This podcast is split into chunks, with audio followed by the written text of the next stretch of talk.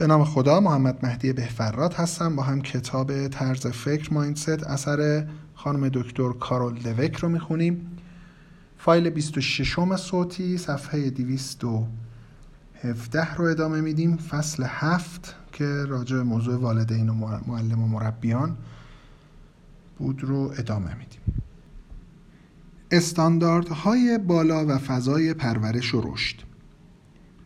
معلمان بزرگ استانداردهای بالایی برای همه دانش آموزانشان و نه فقط آنهایی که قبلا موفق شدهاند تعیین می کنند. موروا کالینز از همان ابتدا استانداردهای بسیار بالایی تعیین کرد. او در ابتدا کلمات و مفاهیمی را معرفی کرد که بسیار بالاتر از حد درک دانش آموزانش بود. با این حال از روز اول فضای واقعی محبت و توجه را پای ریزی کرد و به دانش آموزان قول داد که موفق خواهند شد. او به پسری که تلاش نمی‌کرد می‌گفت من تو را دوست خواهم داشت اکنون هم تو را دوست دارم و حتی زمانی که تو خودت را دوست نداشته باشی دوستت خواهم داشت. آیا معلمان باید به همه دانش آموزانشان عشق بورزند؟ نه اما آنها باید به تک تک دانش آموزانشان اهمیت بدهند. معلمان دارای طرز فکر ثابت فضای قضاوت را ایجاد می کنند این معلمان به عمل کرده اولیه دانش آموزان نگاه می کنند و تصمیم می گیرند که چه کسی باهوش و چه کسی کمهوش است. سپس دانش آموزان کمهوش را رها می کنند آنها مسئولیت من نیستند. این معلمان به بهبود و پیشرفت اعتقاد ندارند. بنابراین برای ایجاد آن تلاشی نمی کنند معلمان با طرز فکر ثابت در فصل سه را به یاد دارید که می گفتند با توجه به تجربه هم موفقیت دانش آموزان عمدتا در طول یک سال ثابت باقی می ماند. به عنوان معلم هیچ تأثیری بر توانایی های فکری دانش آموزان ندارم. این شیوه عمل کلیشه است. کلیشه به معلمان می‌گوید که کدام گروه با استعداد هستند و کدام گروه نیستند. بنابراین معلمانی با طرز فکر ثابت حتی قبل از ملاقات با دانش آموزان می‌دانند که کدام دانش آموزان را باید رها کرد. مطالبی بیشتر در مورد استانداردهای بالا و فضای پرورش و رشد. هنگامی که بنجامین بلوم 120 نفر از بهترین پیانیست کنسرت ها، مجسم سازان، شناگران، تنیسورها، ریاضیدانان و متخصصین مغز و اعصاب جهان را مورد مطالعه قرار داد، متوجه نکته جذابی شد. اولین معلم بیشتر این افراد فوقالعاده گرم و پذیرا بود. نه اینکه آنها استانداردهای پایینی تعیین کردند، به هیچ وجه، اما آنها فضای اعتماد و نه قضاوت ایجاد کردند. آنها می‌گفتند قصد دارم به شما آموزش دهم نه اینکه قصد دارم استعداد شما را قضاوت کنم. اگر با آنچه که کالینز و اسکواس از دانش آموزانشان همه دانش آموزانشان تقاضا کردن نگاه کنید متعجب می‌شوید. وقتی که کالینز مدرسه را برای جای دادن کودکان کم سن و سال گسترش داد می‌خواست تا هر کودک چهار ساله ای که در ماه سپتامبر شروع می‌کرد تا کریسمس قادر به خواندن باشد و همه آنها توانستند. بچه های سه و چهار ساله از یک کتاب واژگان به عنوان واژگان دانش آموزان دبیرستانی استفاده کردند. بچه های هفت ساله مجله وال استریت را میخواندند. در مورد کودکان بزرگتر بحث درباره کتاب جمهوریت افلاتون به بحث در خصوص دموکراسی دوتا کویل در آمریکا قلعه حیوانات اورول ماکیاولی و شورای شیکاگو سیتی منجر می شد.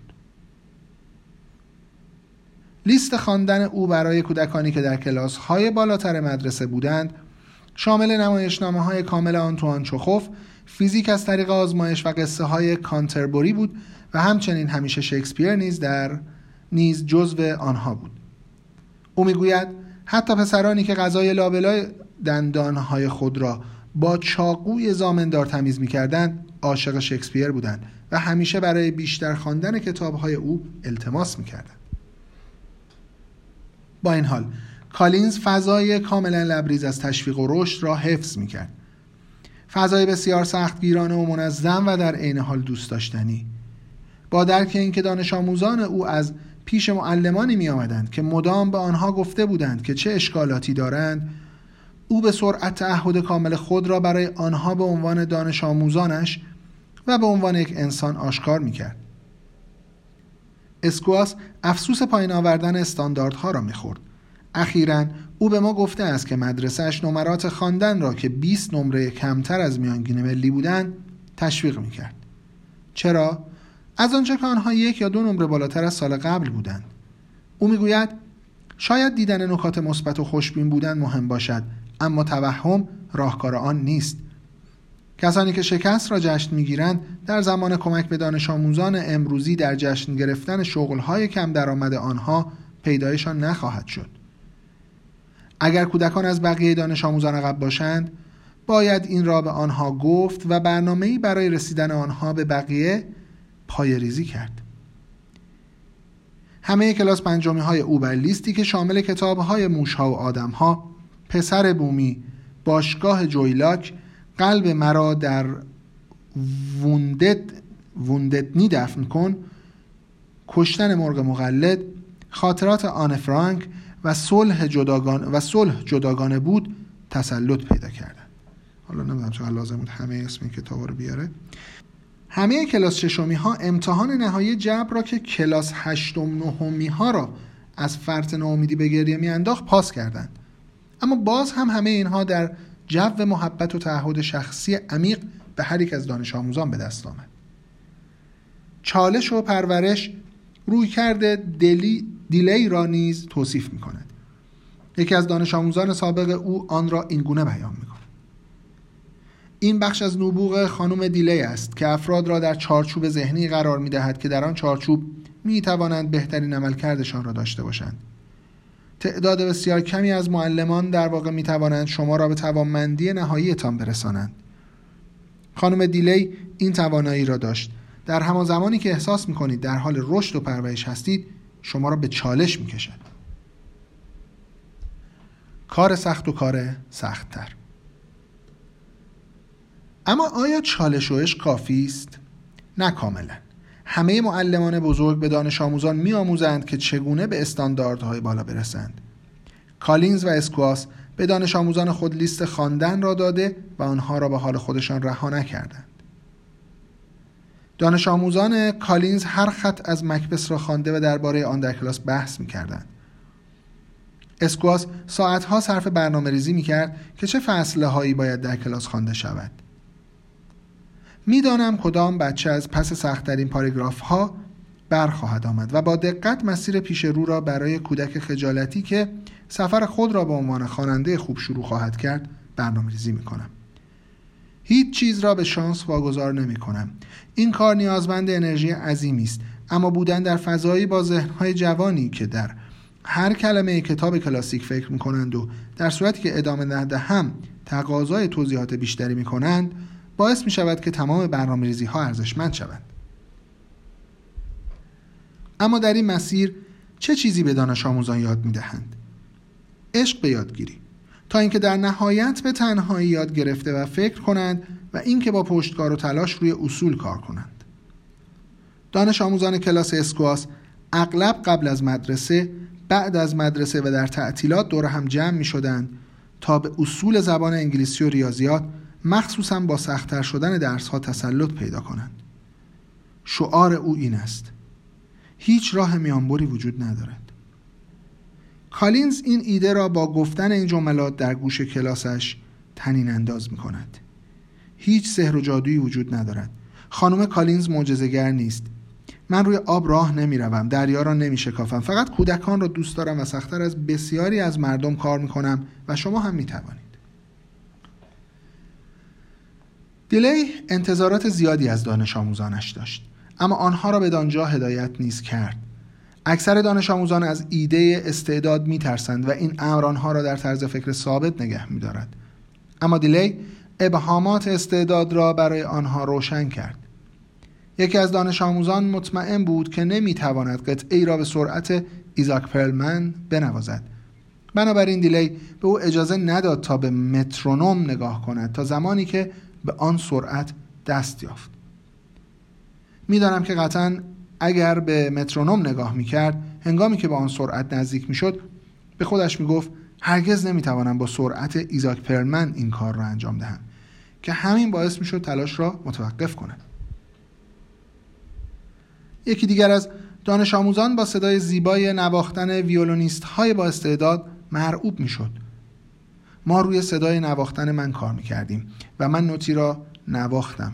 خانم دیلی مرا متوقف کرد و گفت حالا این صدا زیباست. سپس توضیح داد که چگونه هر نوتی باید آغاز میانه و پایان زیبایی داشته و به نوت بعدی برسد و فکر کرد وای اگر بتوانم این کار را در اینجا انجام دهم می‌توانم در همه جا انجام دهم. ناگهان صدای زیبای پرلمن عملی به نظر رسید و مفهوم دشوار و طاقت فرسایی نبود هنگامی که دانش آموزان نمی‌دانند کاری را چطور انجام بدهند در حالی که دیگران از پس آن برمیآیند شکاف موجود برطرف نشدنی به نظر می رسد. برخی از مربیان سعی می کنند که به دانش آموزانشان اطمینان دهند که به همان خوبی هستند معلمان دارای طرز فکر رشد به دانش آموزانشان حقیقت را می‌گویند و سپس با آنها ابزارهای لازم برای پر کردن این شکاف را می‌دهند. همانطور که موروا کالینز به پسری که در کلاس لودگی و مسخر در کلاس لودگی و مسخره بازی در می آورد گفت تو کلاس ششم هستی و نمره خواندن تو یک و یک دهم است. من نمرات تو را در پوشه پنهان نمی کنم آنها را به تو می گویم تا بدانی چه کاری باید انجام دهی. اکنون روزهای لودگی و جدی نگرفتن به پایان رسیده است سپس آنها کار را جدی گرفتند دانش آموزانی که اهمیت نمی‌دهند در مورد دانش آموزانی که تلاش نمی کنند و به یادگیری اهمیت, اهمیت نمی دهند چطور؟ این داستان خلاصه شده تعامل بین کالینز و گری است. گری دانش آموزی بود که از تلاش کردن خودداری می کرد. تکالیف خود را انجام نمی‌داد و در کلاس شرکت نمی کرد.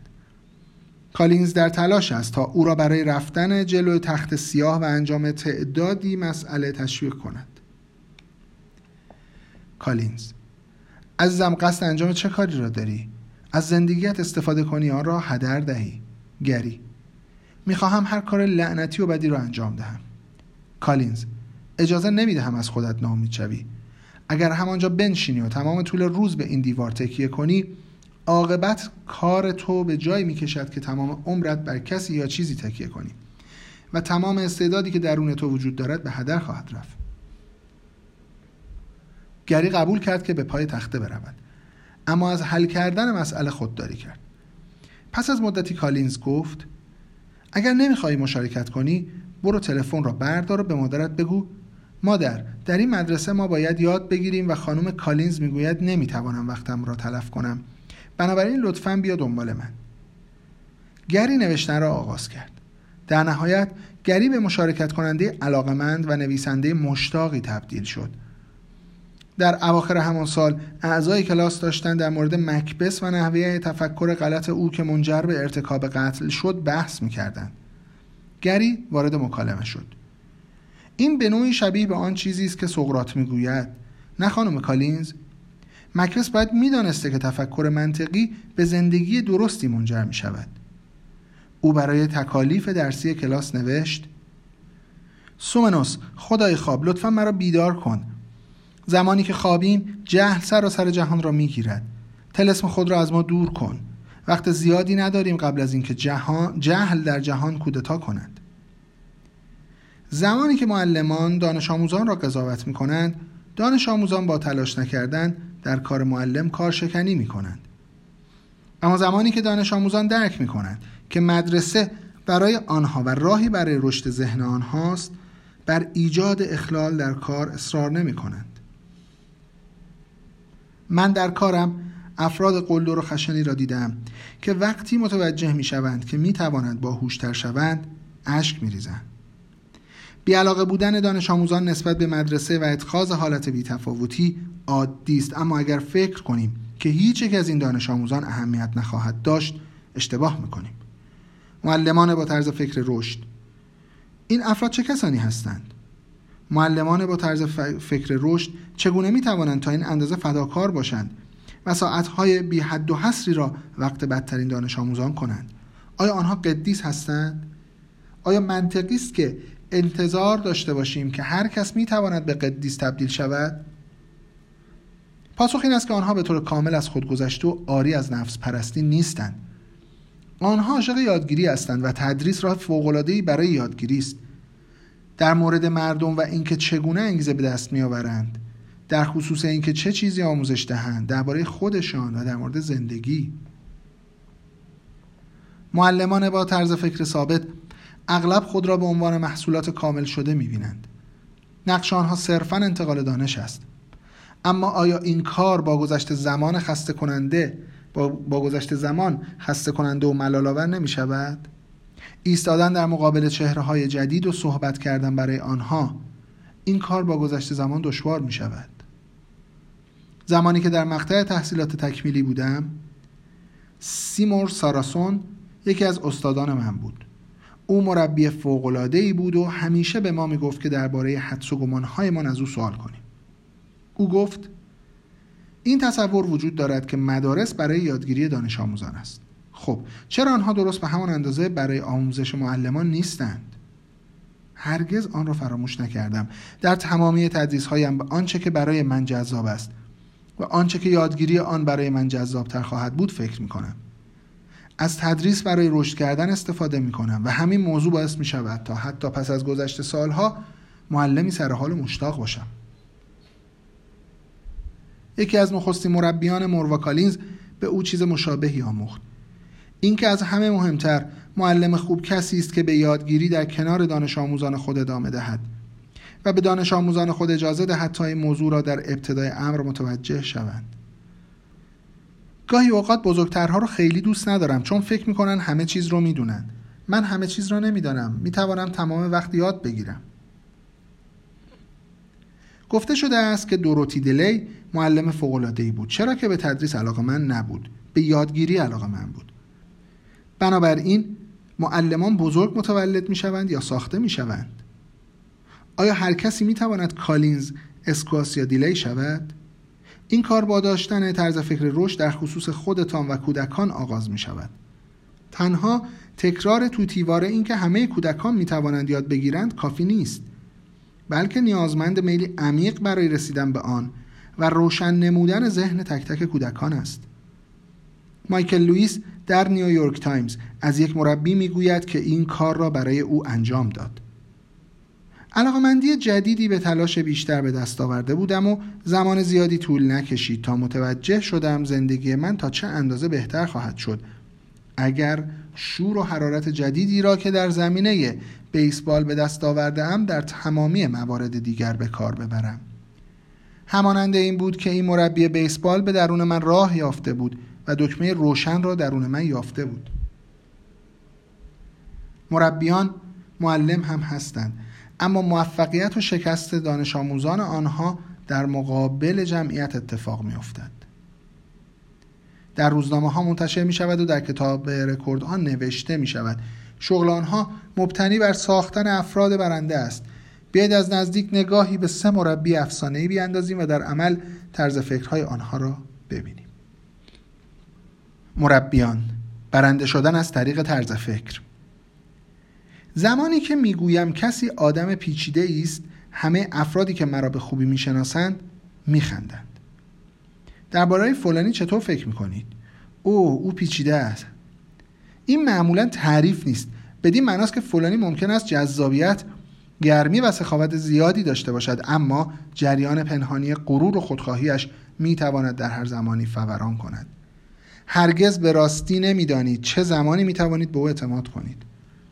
طرز فکر ثابت افراد را پیچیده می کند این باعث می شود آنها در خصوص ویژگی های ثابت خودشان نگران شوند و گاهی اوقات این نیاز را به وجود می آورد که هرچند به ضرر خودشان این امر را اثبات کنند و نیز باعث می شود که قضاوت کننده شوند. مربی دارای طرز فکر ثابت در عمل. بابی نایت مربی بسکتبال معروف و پرهاشیه کالج فرد پیچیده است. او می تواند به طور باور نکردنی مهربان باشد. یک بار او از فرصت مهم و پرسود گوینده برنامه ورزشی بودن صرف نظر کرد. به این دلیل که بازیکن سابقش تصادف بدی کرده بود.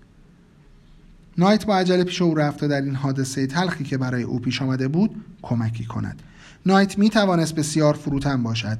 پس از اینکه تیم بسکتبال تحت مربیگری او موفق به کسب مدال طلای المپیک شد او اصرار داشت که تیم در درجه اول به مربی هنری ایبا ادای احترام کنند. ایبا هرگز به خاطر دستاوردهایی که در المپیک به دست آورده بود مورد احترام قرار نگرفته بود و به هر شیوهی که می‌شد نایت می‌خواست این کار را انجام دهد.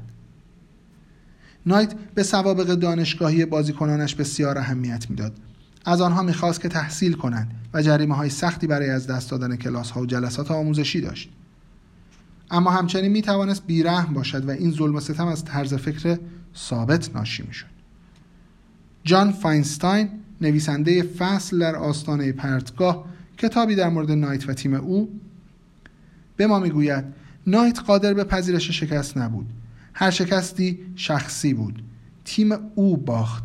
تیمی که او انتخاب کرده و آن را مربی کرد، مربیگری کرده بود. شکست در هر سطحی به خصوص شکست در مربیگری او را نابود می‌کرد. چرا که این مربیگری بود که به او هویت می‌داد او را خاص می‌کرد و از دیگران متمایز می‌کرد. شکست او را به بازنده تبدیل می‌کرد.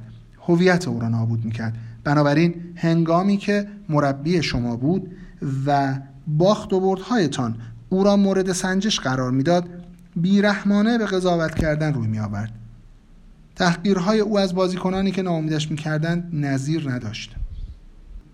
فاینستاین در مورد داریل توماس می‌گوید نایت بازیکنی با پتانسیل و توانایی بالا را دید.